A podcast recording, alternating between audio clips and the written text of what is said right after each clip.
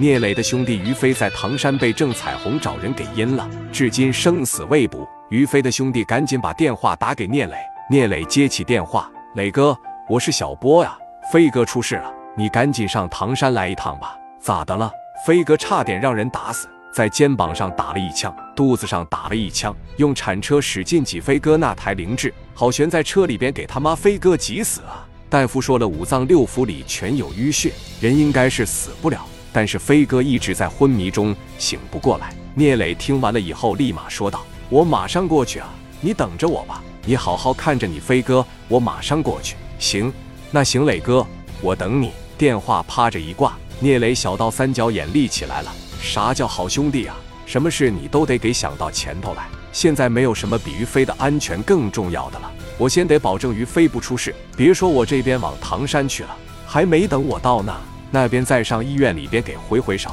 聂磊当时一琢磨，想把电话打给三宝杨树宽，但是两个人没有什么交情，可是聂磊的一个好朋友跟他交情好，那就是加代啊，把电话啪嚓的一拨过去：“阿代，你干啥呢？”“没事，我这在家里边稀罕稀罕你大侄子。”“怎么的？你说吧。”“说那个在唐山咱有没有哥们啊？”“唐山那他妈还说啥了？大锁二锁那左宏文左宏武三宝杨树宽那都是我的好弟弟，那戴哥你要给三宝打个电话好使吗？我飞哥于飞在唐山让人给打了，现在人还昏迷了呢，五脏六腑都有淤血呀，脑子里边现在可能也有淤血，正在抢救，他身边这帮兄弟都蒙圈了，我害怕有人上医院里面去给他回勺，你能不能给三宝打电话，让三宝派点兄弟上医院里边看着于飞，我就这一个要求，然后我马上车奔着唐山就去。”“没问题，那这都是小事，要不然我也去吧，我这在北京，离唐山也近，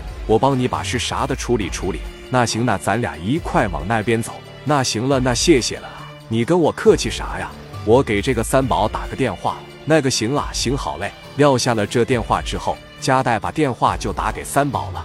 华云集团的老板三宝那太有钱了。“喂，三宝啊，我是你戴哥，戴哥你好。”“戴哥，怎么是你说？”加代说：“我之前总给你提的那个好哥们，青岛的聂磊啊，他有个好哥们在唐山这出点事，现在在这个唐山住院呢，你给派波兄弟过去给守着点呗。”“我这边马上去啊。”“那我亲自过去看看吧，戴哥，你亲自去没必要，多给整点兄弟，让他们知道都是你三宝的人，我估摸就没人敢上医院里边给他回勺去了。”“那行，那我知道了，还有别的要求吗？”“聂磊咋不亲自给我打电话呢？你俩之间不是有点冲突吗？他老感觉不好意思才把电话打给我了。”三宝说：“净整那些没有用的。”三宝拿着电话主动打给聂磊了。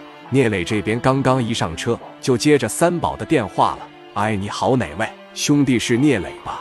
我是唐山的三宝杨树宽。”“哈哈，你好三哥，我刚才听戴哥说咱有个哥们在唐山出事了是吧？是有这么个事，那怎么不给我打电话，还通过阿戴干啥呀、啊？以后上唐山来有啥事啊，你就给我打电话就行，咱俩之前是闹过别扭，但是我三宝这个人呢、啊，说到的话我肯定就能做到，我说过以后来到唐山我罩你，这句话我就指定能办到。